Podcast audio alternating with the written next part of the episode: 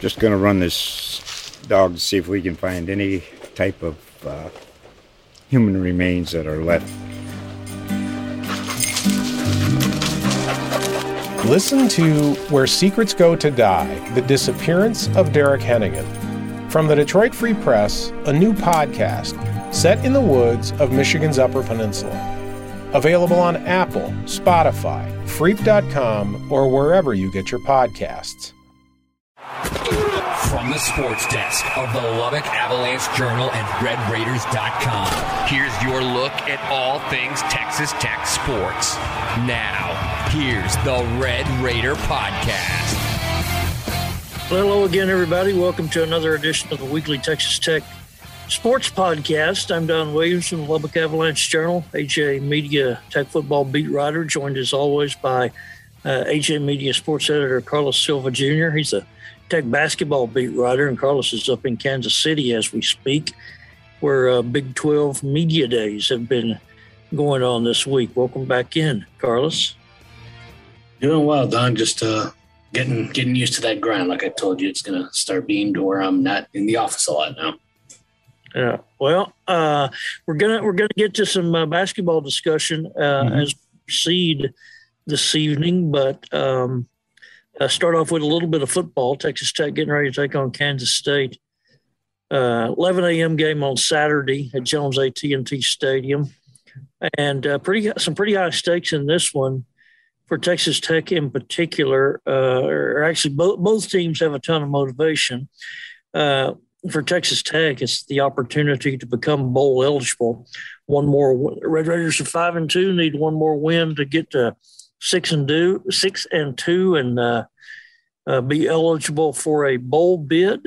As we've written this week, they probably need to do it Saturday because after that, boy, there's no surefire sixth win on the schedule. I don't know that Saturday is a surefire sixth win, but the Red Raiders are 1-point favorites against KSU, and after that, the remaining four opponents have a combined record of 26-6. So I'm sure Matt Wells and the guys would like to get it out of the way ASAP.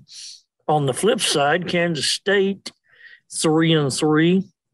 Wildcats are 0-3 in the Big 12, and I guess it didn't dawn on many of us until the week began that Kansas State is not only 0-3 this season of the Big 12, but they lost their last five games last season. And so Wildcats come to town with an 8-game losing streak in conference play. And we'll get all the ins and outs of KSU from Ryan Black, Manhattan Mercury beat writer for Kansas State. You spoke with him earlier today, Carlos, right? Yeah, fortunately, since I was in Kansas, we had a bunch of the beat writers there, so I was able to corner him in the bowels of the T-Mobile Center, so we were able to talk about 15 to 20 minutes just about the 0-3 start. I'm sure you saw it on Twitter where I guess there was a little bit of a brouhaha in terms of, I guess, the way Coach Klieman had asked the media to be more positive, I guess, to the players. He explained that a little bit, provided more context compared to what was on Twitter, so I thought that was a nice little discussion. We got into something that was a little bit more localized, and I guess maybe I'll get your thoughts on it, Don, since they got a victory that was expected over Kansas last weekend in Lawrence. You were there 41-14, but one thing that happened before that was during his normal Matt Wells barbecue and talk to the fans, he couldn't think of a reason as to why he liked Lubbock when he was asked that. And Ryan was kind of curious as to how that was taken by the locals. I personally think it was just one of those things where sometimes you just, you forget things, it happens with you, it happens with me. And unfortunately, the difference, frankly, is you and I don't make about $5 million or close to, that. $3 million.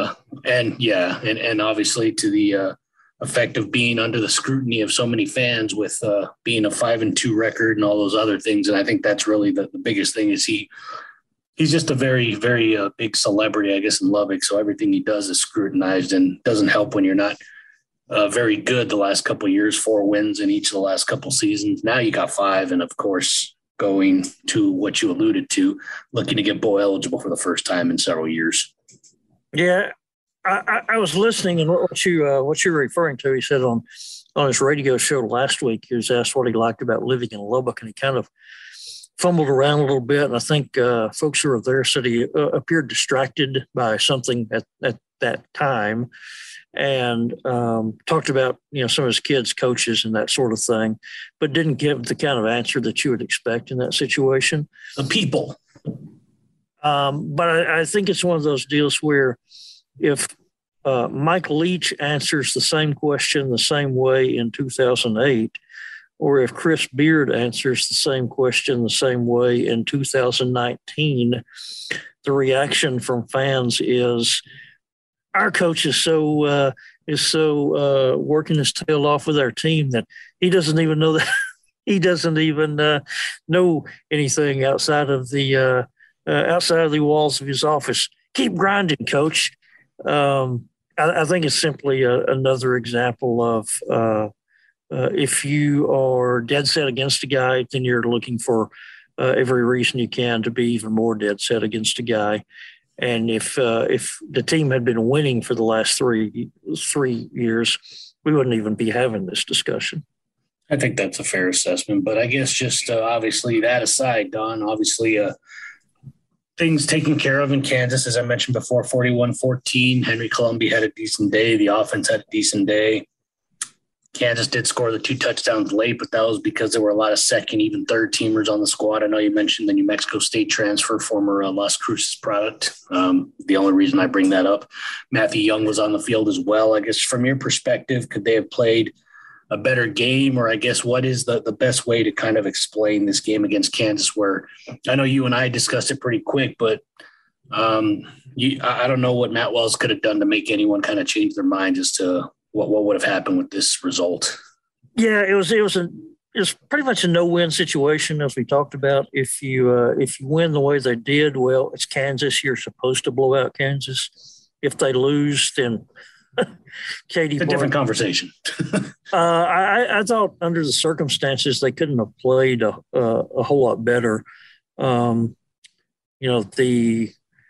The first 9 series that the offense had, they scored, 6 touchdowns and 2 field goals in 9 series. The only sounds right.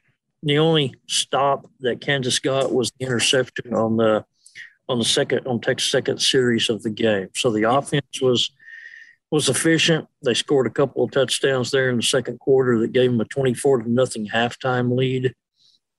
The defense, when the first and second team guys were in there, pretty much had their way with Kansas. Now, granted, that was a pretty weak Kansas team.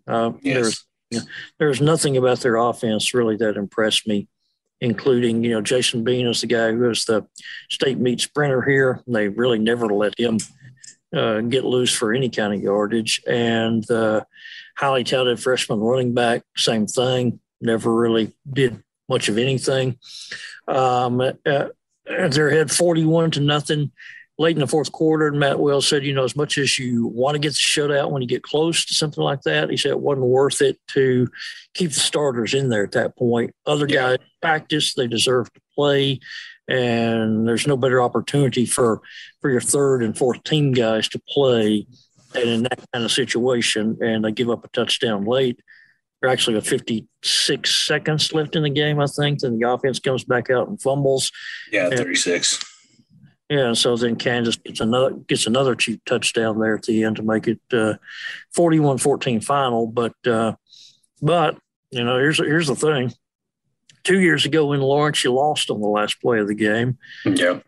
After blowing a 17-point lead, and last year in Lubbock against Kansas, you only beat them 16-13.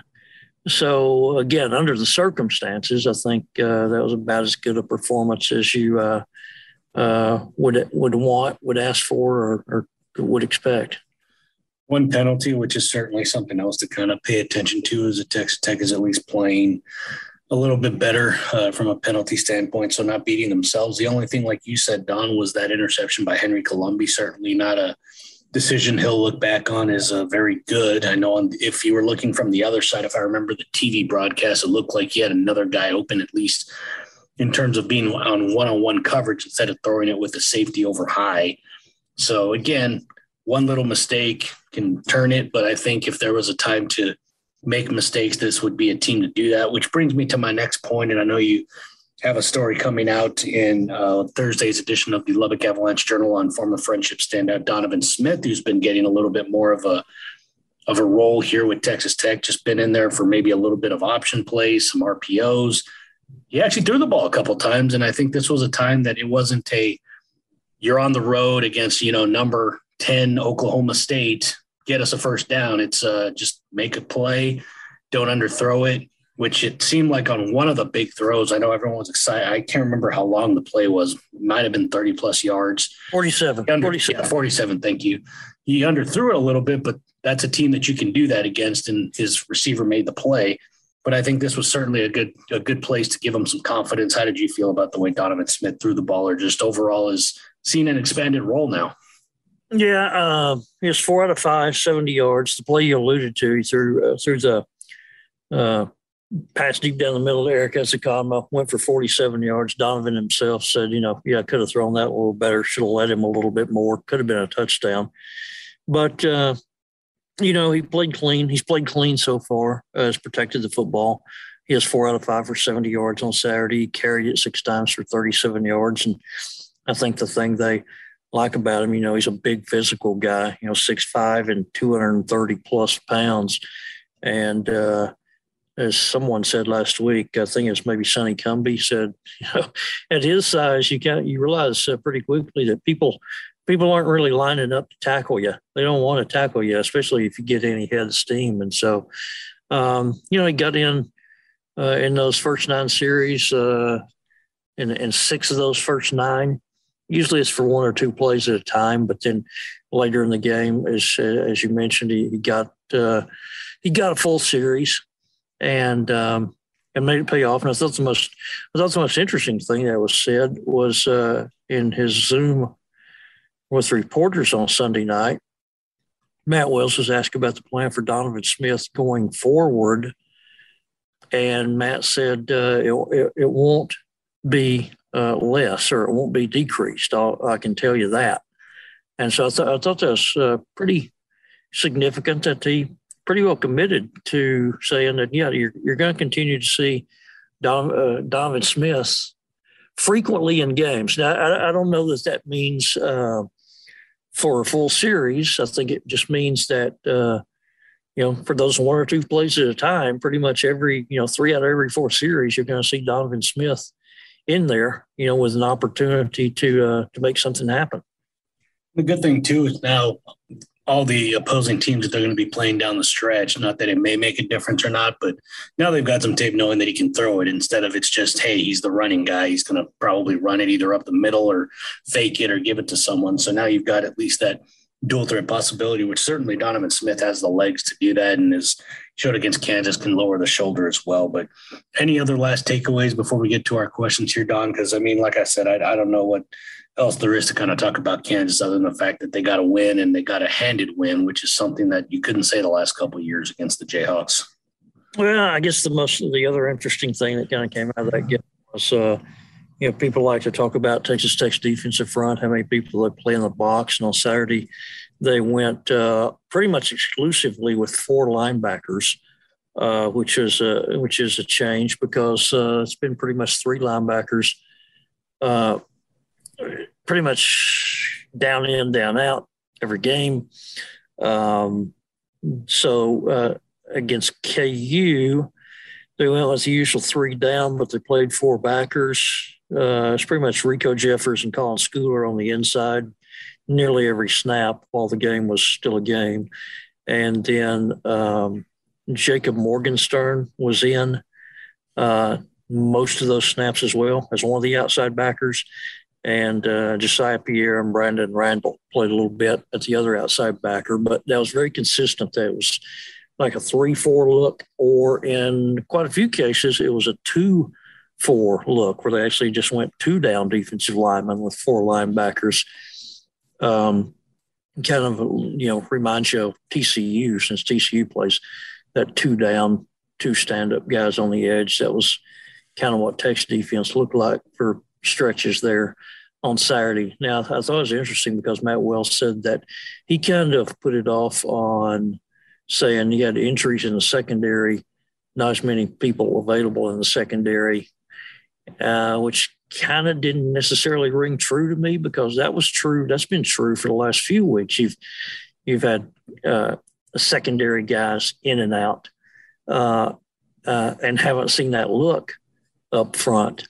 And Saturday, you had Adrian Fry out. Of course, Marquise Waters has been out for weeks. Mm-hmm. But you also had you had Reggie Pearson back.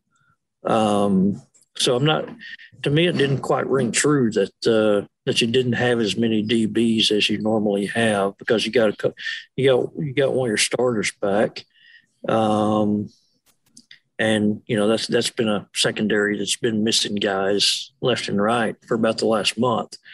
I thought it may have been more to not insult Kansas, just say that quite simply thought the bigger threat for them was the running game. They didn't really have much in the passing game that they really feared. So they thought they could get away with playing, four linebackers as opposed to five DBs, which they normally play. Yeah, and for those that want to complain about stuff, I know I don't really talk about this much, but was watching the old UTEP Miners play against Louisiana Tech over the weekend, and one thing I saw was I know people talk about, the 2-3 line or whatever. Louisiana Tech had some weird deals with the defensive line down where all of them were just standing up. So they almost had like a zero technique, if you want to call it that, and it was just essentially making an offensive line guess. So at least people don't have that to complain about, so... Yeah.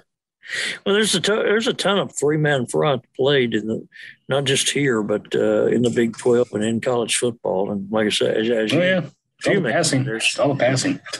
You watch, and there's a lot of teams that are playing with, like I say, TCU, prime example. Most downs only has two defensive linemen with their hand in the ground, and a couple of guys playing stand-up. So each week on the Tech podcast, we solicit your questions. And so, Carlos, we'll swing into questions now. Staying on football for a moment, and again, we will get to Tech basketball. AG the third asked, is Texas Tech's defense healthier now than they were going into the TCU game, or should you expect the same old performance? Also, when will Taj Brooks be back, and is Tyler Shuck still on track to return this season? I'll answer those in the reverse order. Is Tyler Shuck still on track to return this season? Now, Matt, I believe so, yes. Short answer, yes, I think so. When he first got hurt, Matt Wells said he would be down for at least 6 weeks and then back in possibly November. Now, from when he got hurt, and keep in mind, Tech has an open week coming up. Right before Iowa State. After they play Oklahoma. And so from the day he got hurt until Tech plays Iowa State, that is 7 weeks. And they initially said, probably 6 week recovery period. So I think there's a good chance that you'll see Tyler available to play again at some point in those last three games, maybe available for all of those last three games in November. Saw him last week at the facility, and he seemed in good spirits and gave me a little fist bump. Wow, that's more than he gives me. Wow. But I would expect to see Tyler Shuck available to return this season, and I would expect to see him back on the field when he is available. Taj Brooks, will he be back? Taj, when he first got hurt, the injury was described to me as he'll be down for a couple of weeks, and now he's missed 4 games. So also saw Taj Brooks at the facility this week, and he was on a scooter, Carlos. Lower leg injury. With the lower leg injury, he was on the scooter. Look fit. Look ready to go. I don't know. Did he fist bump you too? He didn't fist bump me. I don't know if they will, and I don't know if they'll let him. I don't know if the Big 12 officials will let him ride the scooter Kansas State. But I think Taj Brooks is close to return. Wouldn't surprise me at all if he's in uniform this Saturday. If not, though, I think it will be soon. And let's see. Now, as to the question, is the defense healthier than they were going into the TCU game? You got Pearson back. You got Reggie Pearson back last week. I think the two question marks right now are when do you get Tony Bradford back from a lower injury, and when do you get Adrian Fry back from what looked like a shoulder injury they suffered in that TCU game. I think, you know, here's my deal. Well, they talked all season about how much the depth has improved, and I think now's when you need to show it. I think you can, you know, legitimately put enough guys out there that the injuries are not an excuse. I mean, even if Tony Bradford is not back this week, you still have Jalen Hutchings at nose, still have Devin Drew and Tyree Wilson on the ends, and those guys are starters anyway. So it's not like you're dropping. It's not like you're asking guys to play. It's not like you're in a position where you're asking guys to play who haven't played. And I would say the same is true. I mean, you still have Nelson and Banasor, still have Philip Bleedy, guys who are regulars in your rotation. So I think you don't have a reason not to be competitive up front. We talked about you played four linebackers last week, and you're still, even with the injuries in the secondary, even if Adrian Fry were not back this week, You still have DeMarcus Fields and Rashad Williams who are your regular full-time starters at cornerback. You got Malik Dunlap back last week for the first time in a month.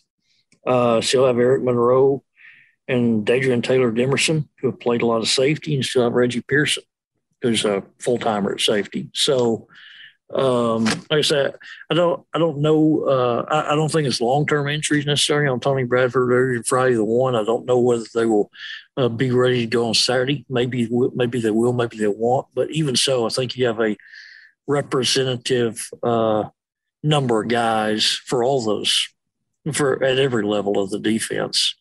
And so you should be able to give it a good go, give it a good showing.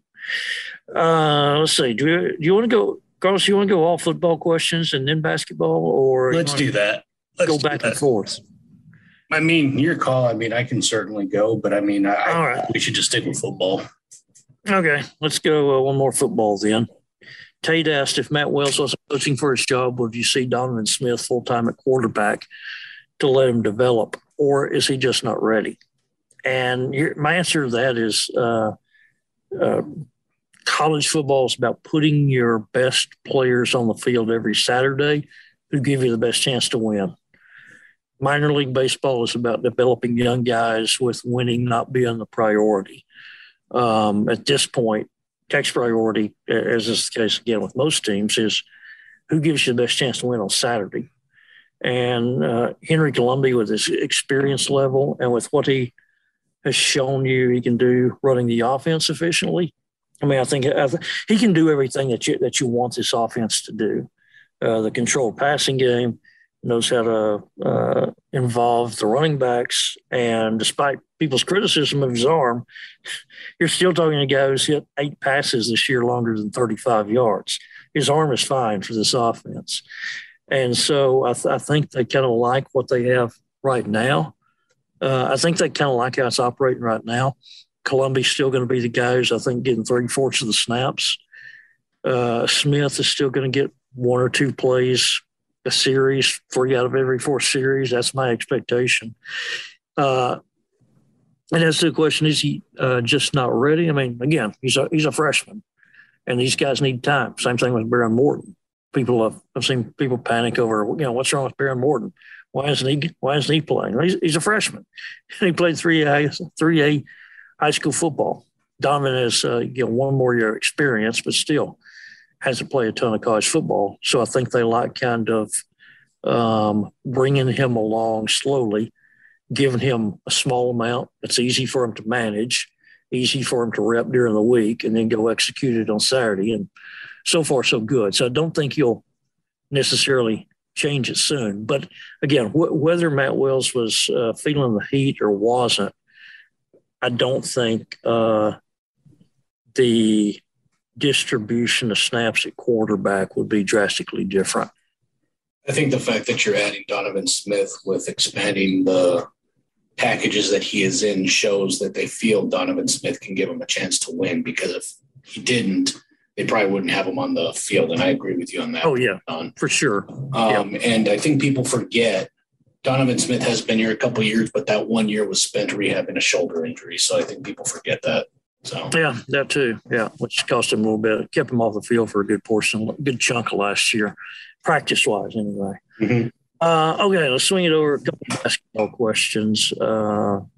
Actually, person who calls themselves 002 asked, where does Tech men's basketball finish the season of the conference standings? That's all you, Carlos. They were picked fourth. They were picked fourth. In the preseason. Big 12 conference rankings were unranked in the preseason AP Top 25 poll. I think the best way to say they're going to stay in the fight, as a previous person said, Mark Adams is a big fighter. He's a boxer by trade. His dad was a Golden Glove boxer. I think you could see them anywhere from like 4 to 6. I think if you're able to get some big wins on the road, I think you could potentially get that into the top 3. But I think if you're within that 4 to 6 range, you're going to get some ranked wins in the Big 12, which certainly are going to happen because you've got some good teams. I believe there's 4. Texas for sure was ranked. I know there were 5. And you're also going to get Baylor, that was ranked, won the national championship last year. So you're going to get a lot of ranked wins in conference if you're able to win on the road or, hold serve at home. So I think if you're 4 to 6, it's going to get you into the tournament, and I think that's probably where Texas Tech will find themselves in there. I know the second portion of that question, because it's a Don Williams. Yeah, hang on just a second. Now, I was calling up the AP Top 25. So Kansas is number 3, Texas is number 5, and Baylor is 8. Kansas 3, Texas 5, Baylor 8. And so you think Tech is as good as anybody in the next tier? Then, Carlos? I certainly think they're late 30s, early 40s. I think they've got to prove themselves. I think Mark Adams, I think it'd be fair. I'm not speaking out of turn by saying Mark Adams feels like he wants to see what his team looks like early on. I think there's nothing wrong with that. This has happened before with Texas Tech, where they were unranked that year where they went to the national championship. I remember telling a lot of people, hey, Matt Mooney, all these guys are going to be really good transfers. You got a couple transfers that I have heard nothing but great things about him: Bryce Williams, Kevin O'Banner. Hint, you may see a story about Kevin O'Banner on Sunday in the Lubbock Avalanche Journal.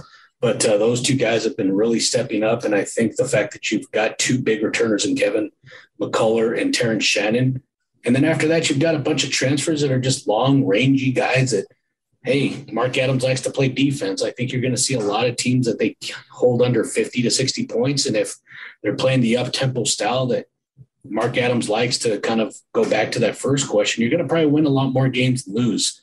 The only times you may lose those games is if you're not able to make threes, because if you're not able to spread the floor, you're not going to be able to make some room for Kevin O'Banner and Bryce Williams to do work in the post. And I think that's going to be something that Tech fans are going to be excited about. The post game is going to be revitalized with Bryson Williams and Kevin O'Banner this year. And in terms of the win-loss record for the football season, is that second portion of 002's question. So that switches back to you there, Donald. Win-loss record for the rest of the football season. I think K-State is in such a disarray at this point, and the discontent in Manhattan is be positive, Don. Did you not see the tweet? Be positive. I think the discontent in Manhattan is much more so than it is in Lubbock right now. And so I think Tech will get the 6th win on Saturday. And maybe I'm being unduly optimistic, but then I think they'll win one of the last 4. I don't know which one, but I think they'll steal one somewhere down the stretch, whether they're catch Iowa State on a bad day. Of course, Iowa State maybe already has had its bad days for this season. Yeah. I'm still a little – I'm not quite on the Baylor train yet. I think Oklahoma State's going to be will be tough. Maybe they go to Waco and surprise the Bears at the end of the season and get to 7-5. But I think they beat K-State on Saturday and then steal one more to go 7-5, which is what I basically predicted at the beginning of the season. I thought this was about a 7-5 team. Yeah, and here's the thing. I agree with you, Don. The problem is just I am very curious just on the first – just to see the crowd, one, and number two, just how Texas Tech comes out at home, because I think that's going to be the biggest qualifier as to how this team is going to play. Does Kansas State care more? Or does Texas Tech care more? And I know you had your story about Texas Tech has Kansas State or is all attentive to Kansas State. That's great and all, but I think the thing that they have to realize is that they have to just show up and show the home fans that have actually shown up to these games that they are going to play competitive football. Because before this all happened, Oklahoma was in a little bit of disarray before they found some freshman quarterback named Caleb Williams. And now I'm not expecting that to be very close now with the way that offense is running and humming now. Iowa State, I agree with you. They've owned Texas Tech. If they somehow steal that, I would be colored shocked. Oklahoma State is a team that I think Texas Tech has kind of turned the tide on. They could potentially win that one. And then at Baylor, I think that's a game where if you catch Baylor on a bad day, I think that one you could win. So I think out of all those, I would say Oklahoma State and Baylor to end the year could be the two where they could maybe – pull something together, at least get some momentum going into a bowl game with the 7th win or maybe even an 8th win. But I agree with you. 7 wins is probably where I saw them. I can't remember what we mentioned when we first started the podcast, but I'm sure we were pretty close to 7, 8 wins. Let's see. So let's go to just looking for the next question here. It's back to a basketball question, Carlos. Samson God's Kingdom asked, what was different in Chris Beard's discussion at UT than the years at Tech? Was he excited to be at the state capitol? I'm assuming he's talking about what he mentioned today, I guess. I was assuming it was, you know, what was it that why did Chris Beard leave Texas Tech, basically, in a nutshell? I mean, frankly, well, I'll be straight up, Don. And I mean, I think we've had this discussion before. I'm pretty sure I might have mentioned this on the podcast, but it's very difficult when you are at an alma mater or you could potentially coach for your alma mater the way at Mark Adams is now with Texas Tech and now Chris Beard is at UT, to say no to your alma mater, because when you say no to them, you may not be able to coach for them again. And I think that was a little bit of a factor for Chris Beard. Do you tell Texas no and maybe, you know, 3 or 4 years down the line, when, keep in mind, at least before all this SEC talk happened, you could be beating them up the next 5 years. Do you really want to take a coach that's been beating you up for 5 or 6 years afterward? I think that was one of the things as to why maybe he chose to go to UT, among other things. Obviously, now we kind of know the SEC is going to be great for him, that all happened. And I know one other thing that Brian Davis of the Austin American Statesman wrote that I was kind of there to kind of watch, but they're still friends, Mark Adams and Chris Beard. Like, they both understand the business of this. Mark Adams kind of joked. He said, this kind of worked out for both of us. I'm coaching at my alma mater. He's coaching at his alma mater. So I think there's a little bit more to kind of like what you said, Don. People are going to find a reason to not like people. Everyone has their reason. We all get it. But the thing is that Mark Adams kind of mentioned is just, these are going to be intense games. Now there's just another, you know, level to it because of, you know, just all the things that have happened. But the way him and Chris Beard have talked about it, everything kind of went well for both sides. I mean, it took Mark Adams about 45 days to kind of get everything put together because of how late that this decision was made. But I think that's all good. Excuse me, got something in my throat. Well, I'll jump in here then and say I think it's 3 things. I think one is, as you mentioned, it's alma mater. It's loyalty to the school where you attended. Yes. It's 2, I think it's a lifestyle thing. You know, the more you know about, more you learn about Chris. You know, I think the opportunity to go, you know, float the river or whatever. He does love the river down there. You know, more chances to do that than to do it here. And then 3rd thing, money. He is going to make more money down there than a little bit, not much. And I think you're right. Not a whole yeah. lot, but, and I know people will counter by saying, well, it's a lot more expensive to live in Austin than it is in Lubbock. That's true. But, in high level sports, seeing your name at the top of the, one slot higher on that most highly paid list, means stuff. I know it, as a big Major League Baseball fan, guys who are free, if you want a big free agent, make them the best offer. Guys are going to go where they get the most money. And Chris is getting more money from Texas than he would have gotten here. As you said, not a lot, but he is. And I think that was a factor as well. So that's kind of my answer. And you kind of threw in the other ones. Was it's just, like I said, it's a lifestyle thing. He was a huge fan of that. And again, I mean, he's talked well about his time in Lubbock. Like, he gave success to Lubbock. The whole reason that the Womble is now built is because of the success that was, that occurred the last 3 years. I know some people may not look fondly on him, but I mean, the thing is he brought success. He did success. And now Mark Adams' challenge and task is to continue that success. And he knows that that's the mantle that he's on. Yeah. But you're right though. I mean, Chris didn't get to pack up that $32 million facility and you haul it down to Austin. It's here and remains here for the benefit of Mark Adams and Texas Tech guys to come. So, yeah. So thank you for that. Let's see. Our old friend Brandon Ireton asked, this is kind of a little broader-based question, multi-sport. Greatest single moment achievement in Tech athletic history? I'm going to go a little out of the box here, Don, and maybe this will warm your track and field heart. But I think Wes Kitley winning in Austin, the national title, I thought was kind of special just because of the way it happened. Obviously, the whole reason it happened in Austin was because Eugene, the facility at Oregon, was getting renovated. So they held it there, and it was just kind of cool to see Wes Kitley, a guy that's really been grinding, Abilene Christian, obviously been in West Texas for most of his life, being able to take Texas Tech and win that men's title. I thought that was really, really cool in Austin. Yeah, on your rivals' track. Yeah. Yes. So I'd say that's one. Of course, you got to throw Marshall Sharp's national championship with the Lady Raiders, very first national championship. Oh, absolutely. That's and to see 40,000 people follow in Jones AT&T Stadium to welcome them home was a pretty memorable experience. Now, Brandon said, let's throw in, I guess, from a football standpoint. Here's the thing. I'm not sure there's a clear-cut, obvious answer to this one because I think you can make the case for either of the national championships because Tech's only had two of them. Correct. In collegiate sports. So I think you can make the case for either a national championship. I think you can make the case for, Texas Tech football teams win over Texas in 2008.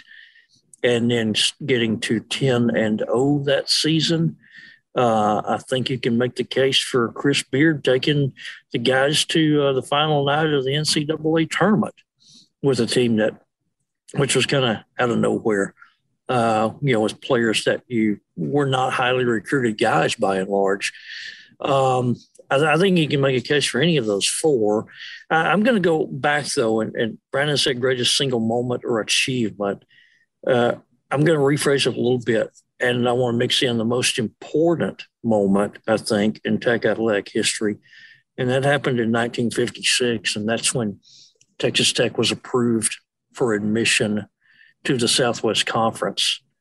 And even though Tech had been 11-1 and beaten Auburn in the Gator Bowl 3 years before, it was only when they got admitted to the Southwest Conference in 56 that they were kind of perceived as stepping up to the big time, much like, Cincinnati and UCF and those schools were when they just got invited to the Big 12. That was really a landmark day back in 56 in Tech history. The university, not just the athletic department, the university in general, that was just a huge event in Tech history and Tech sports history. And, really laid the groundwork for everything that Tech athletics has been able to achieve since then, because you've never been, since then from 1960, they were granted admission in 56. They became kind of a full competing member in 1960.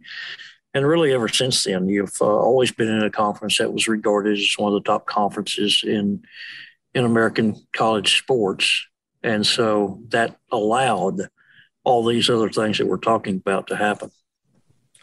I'll throw one honorable mention. I don't know if you may recall this, but back in 2019 in June, when Texas Tech was playing Oklahoma State in a super regional, some kid named Kurt Wilson stepped up to the plate and hit a 3-run home run that helped Texas Tech go to the College World Series. That I can honestly say was probably the most electric crowd that I've been a part of at that stadium at Dunlop Field at Rip Griffin Park.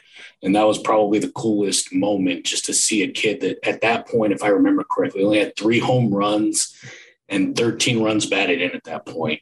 And those 3 were huge. And that was after a solo shot by Josh Young when they were down, I believe 6-4, and they made it 6-5. And I think they ended up winning that game 8-4, if I'm not mistaken, or 8-6, pardon me. 8-6. I was thinking 8-7, but yeah. I think 8-6 is right now that you mentioned it. Yeah. So that would be the honorable mention. Let's see. So we've answered all the serious questions. Carlos, we have one kind of silly question. All right. And it comes from our friend Choice Woodman. And Choice asks, I'll let you fill in the blank here.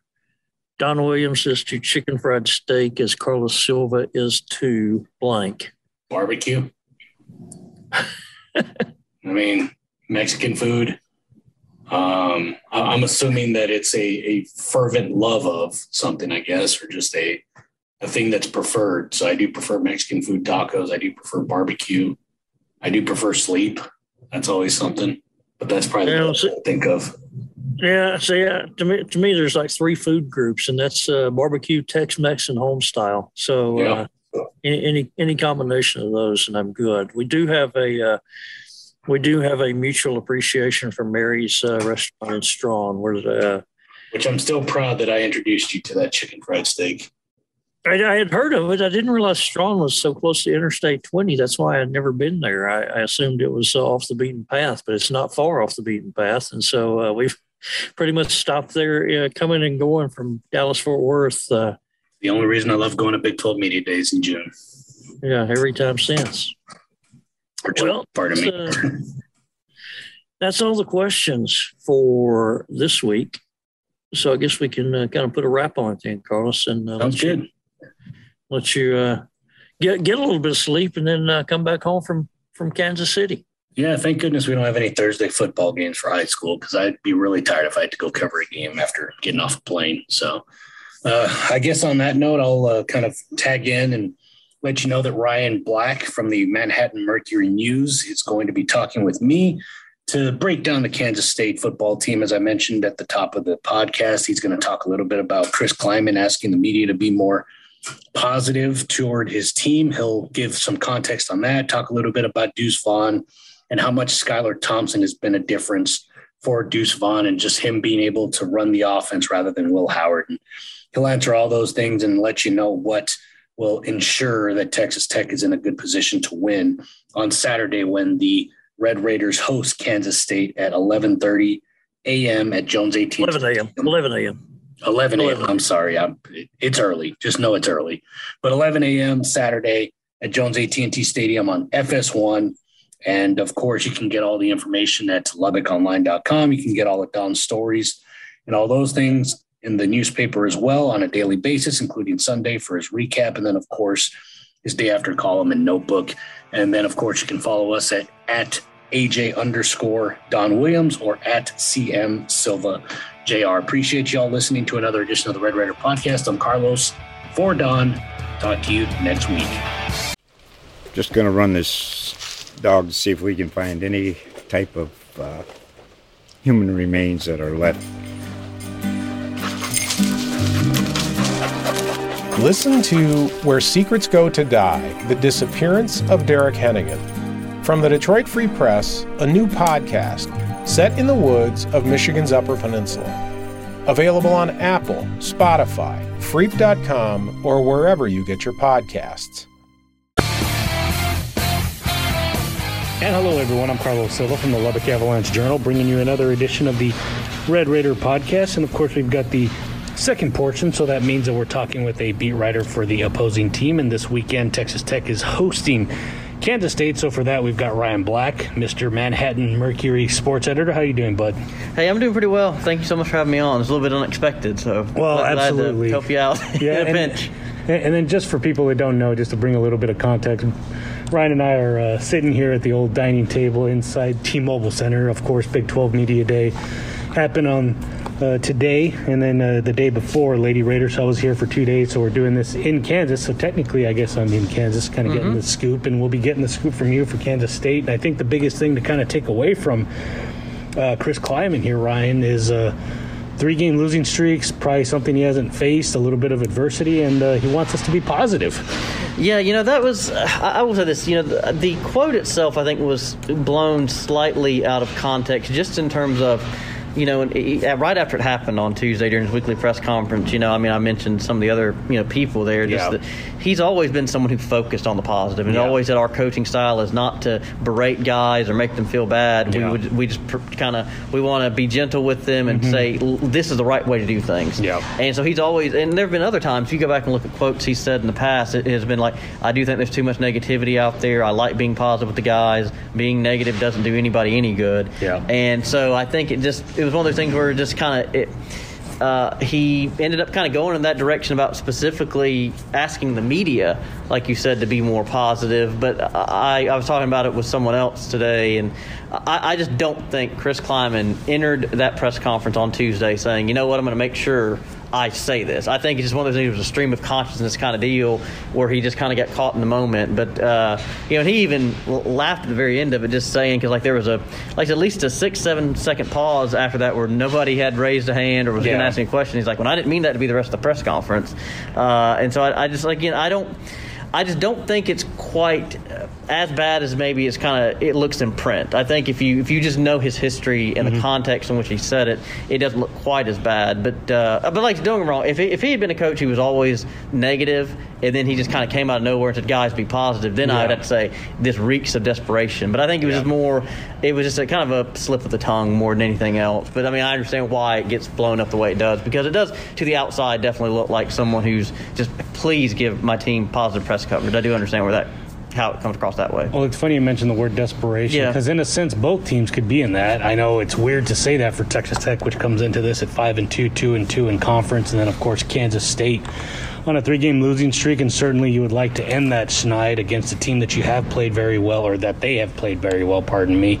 From your perspective, what have you seen, or I guess what are just some of the local thoughts on Kansas State? Because certainly they played well last year. I know it was a weird COVID year, but I guess just during this 3-game losing streak, what have you kind of seen? I know we can talk a little bit about Skylar Thompson later and Deuce Vaughn, but I guess just what have you seen that's not allowed them to kind of win those close games, I guess, is what Chris Klieman has been saying a lot. Well, and again, I know Carlos, in a way, you can say this about literally every game, right? Is it one or two plays each way? Because, for instance, they're down 10-7 in that game at Oklahoma State, and they have that bad fumble, and then Oklahoma State flips it very quickly, and now you're down, instead of being 10-7, now it's 17-7, and then Oklahoma State extends it from there, and K-State loses to them again.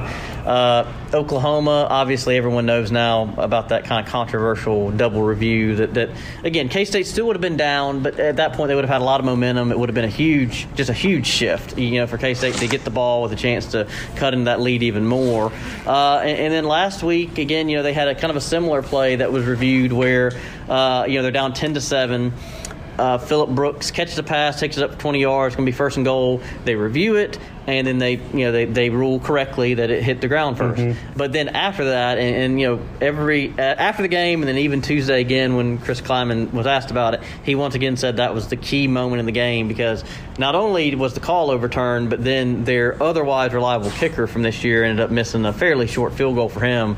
So it ends up going from maybe 14-10 or even 10-10 to now they don't get any points, and Oklahoma State takes the ball down the field and scores a touchdown. So again, it's one of those things where you can just point to a few plays in each of these three games that, if that had gone differently, maybe K-State would at least be 1-2 in conference play. But just the margin for error in this conference, I feel like right 9 of the 10 teams is so small. I think you kind of feel like KU is just so far behind right now that they need kind of to play a perfect game as well as having the other team slip up some. But I do think there's confidence, because you just brought up this game, Texas Tech – K-State also plays TCU and then KU in consecutive weeks. Mm-hmm. K-State's 6-0 against those, a combined 6-0 against those three teams since Chris Klieman became head coach. So I think there's confidence in that, if nothing else, and that this upcoming stretch is against three teams that K-State has not lost to since Klieman's been at the helm. And I guess what do you feel is attributed to that? I mean, certainly the one thing that's really kind of been the bugaboo for Texas Tech is people call this a bad 5-2, which you look at that and you're like, well, 5-2 is great because you've only lost two games, but those two games you just were not competitive in. Mm-hmm. And the two...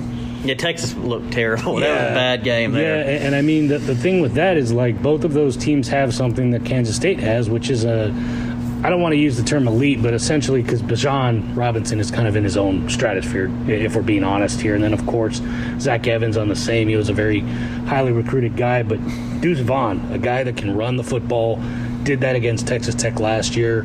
If I'm not mistaken, had a 40-plus yard run that actually, mm-hmm.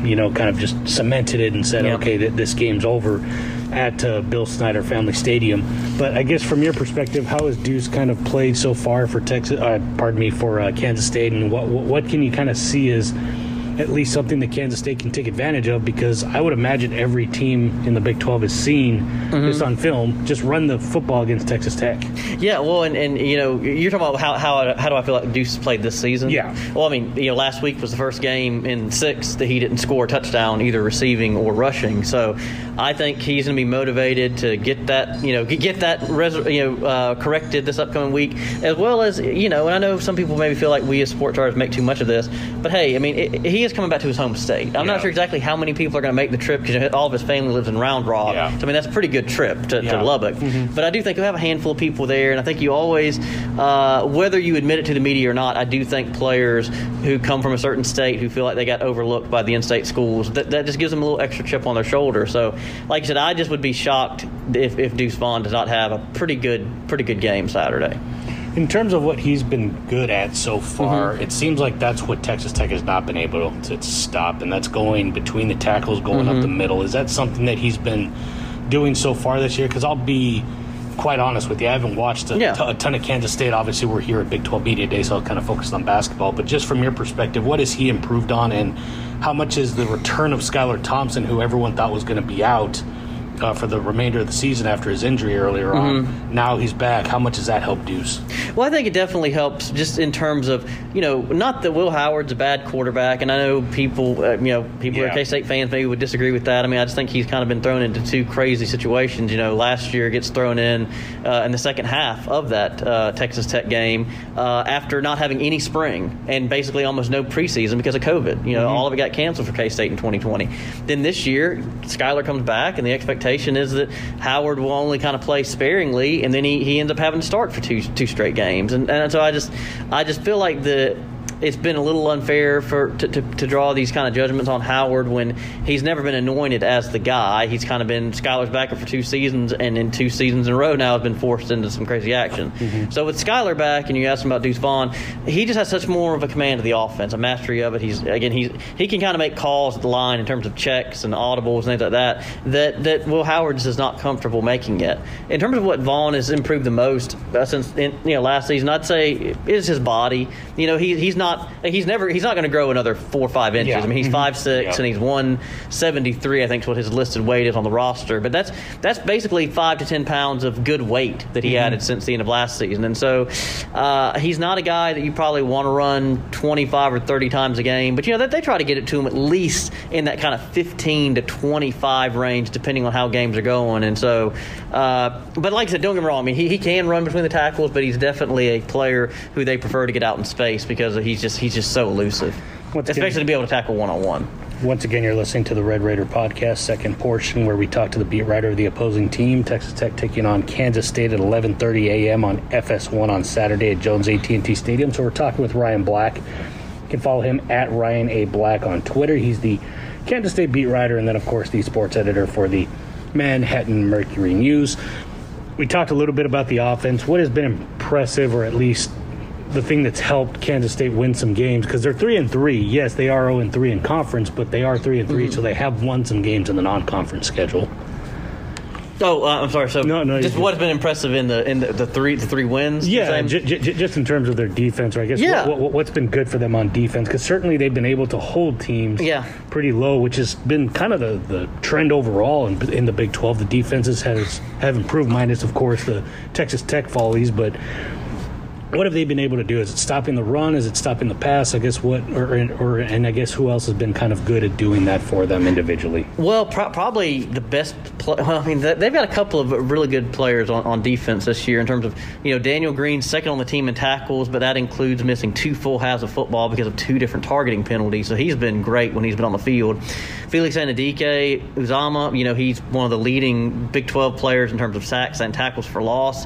So he's done a phenomenal job, especially after everyone thought, well, defensive end is going to be a weak spot after the graduation of Wyatt Hubert going to the NFL. Yeah. But hey, I'll admit that is a position right now that's hurting because of the fact that Khalid Duke, who was kind of the other end opposite Anudike, Uzama at the beginning of the year, he's out for the year. And then kind of the backup to him was Bronson Massey, and he missed last week. And they think that he probably will be back, but they the pass rush has been lacking the last 2 weeks, because the stat you've probably seen cited a good bit, Carlos, is that both Spencer Rattler and Brock Purdy went 22 of 25, which is just, even against air, that's hard. But to have back-to-back weeks where you have quarterbacks complete 88% of their passes, that's not good. And not only that, but one of those quarterbacks is not starting for that no team. Longer even the starter. Yeah, and that's what makes, I think, that situation even crazier was that, Rattler entered the Texas game off this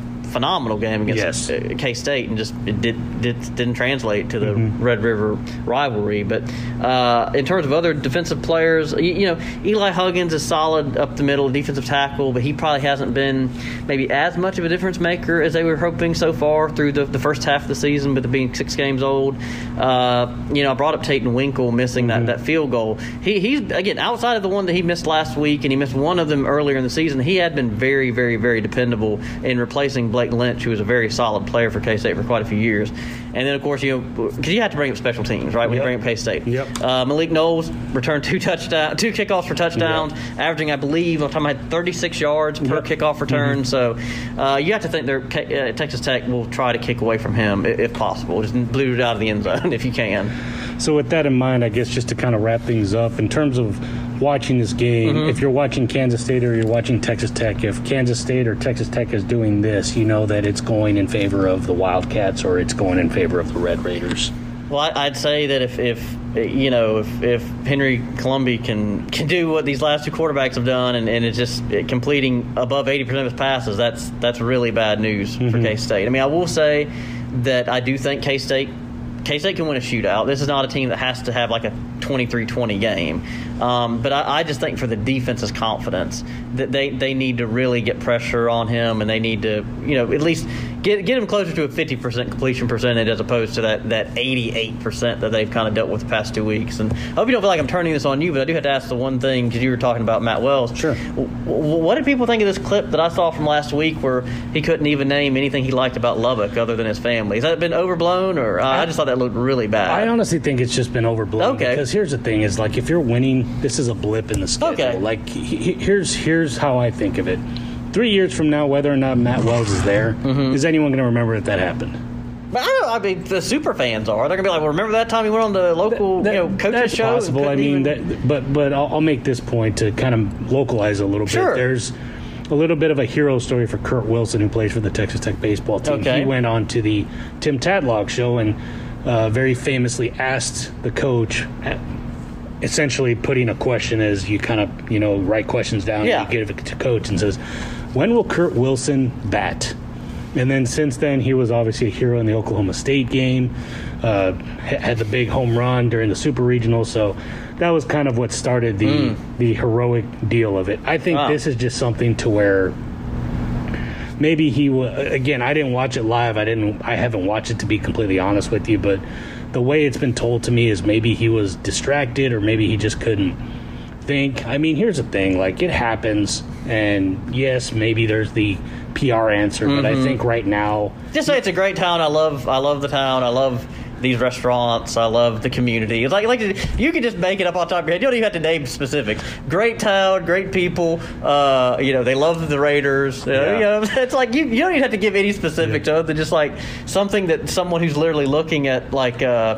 You know, off into space, they're like, well, you got to love the town of Lubbock, and the people love the Texas Tech, you know, athletics program. And it's funny because, like, that's usually the default answer is the people. That's the people. We love the people Lubbock, is what you always say. But again, it's one of those things where sometimes you get caught or, you know, you make a bad call in a game and people remember it. And unfortunately right now Matt Wells just is not in a situation where people will, quote-unquote, forgive him for something like that. And for better or worse, the stuff is put on the internet, so obviously it stays on forever. If you or I tweet something bad, people remember it. Like, that's the thing, is just, I'm sure if he wins or they go to a bowl game and they end up, you know, winning 7 to 8 games, maybe people forget about it. And at that point, people just say, oh, it was just a small little error. But then now it's just a nitpicking thing. It's like, oh, we can't play defense. We can't do this. We can't do this. You can't tell us that the people are great about Lubbock. I think that's what it is, frankly. Yeah.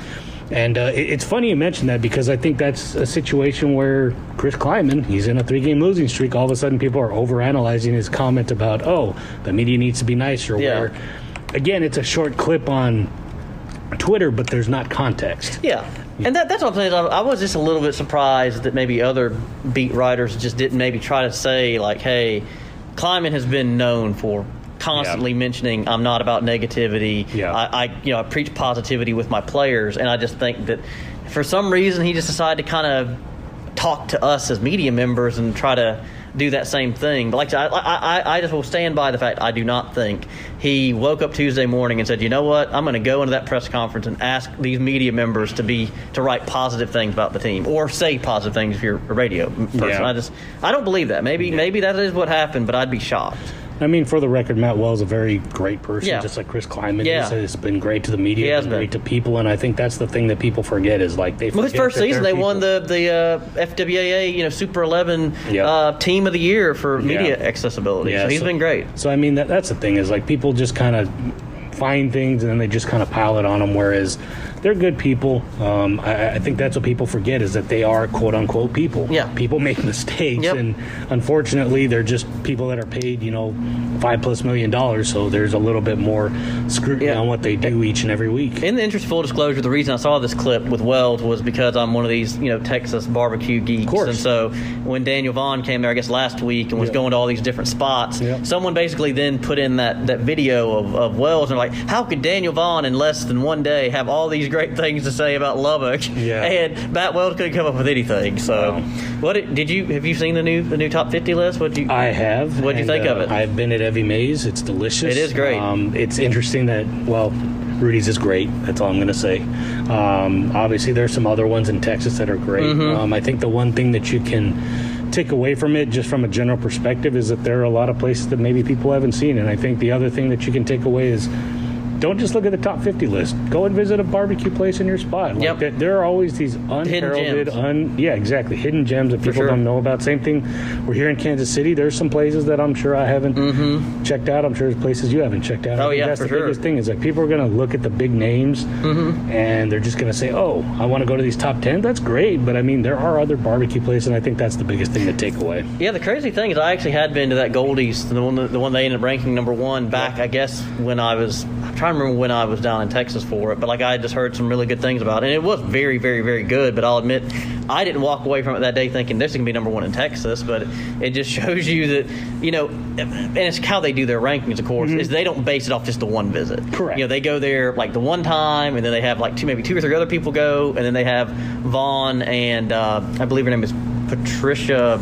I'm blanking on her last name, but she's been like the long-time kind of editor there. Patricia Sharp, I believe is her name. Gotcha. And, you know, like once it gets down to the nitty-gritty top 10, you know, they go down there after multiple visits before they finally make that list. So I'll admit I was shocked how low, quote-unquote low, Franklin and Snows both were, because those have kind of been the two titans the past, you know, dozen years in the state. Well, the good thing for you is you can to kind of get us back on track. Oh, yeah, sorry about that. I just wanted to give context about how I saw that clip. Oh, no, absolutely. I saw it with the release of the top 50 list. Well, the good thing is when you do come to Lubbock, you can go out in Wilforth for the number 8 barbecue place. That's Heavy Maze. Well, I wish I could, but it's going to be closed because, you know, it's like only 11 to 3 on Saturdays. But I'm thankful I got to go there about 2 years ago. It was one of the very best I've ever been to, for sure. So they deserve all the accolades they've received. That is true. So you can obviously check them out for those that are in Lubbock or around Wilforth. 11:30 a.m. You can check out Texas Tech taking on Kansas State. Kansas State 3-3, 0-3, and Big 12. Texas Tech 5-2, and 2-2 in Conference USA play. Appreciate Ryan Black, the Kansas State beat writer for the Mercury. Big 12 play. Big 12. We were just thinking of Conference USA because of all the realignment stuff. I'm sure it's on your mind. Yeah, well, there's a lot on my mind. But, again, appreciate you, Ryan, for always helping me and correcting me. Sports editor for the Manhattan Mercury News.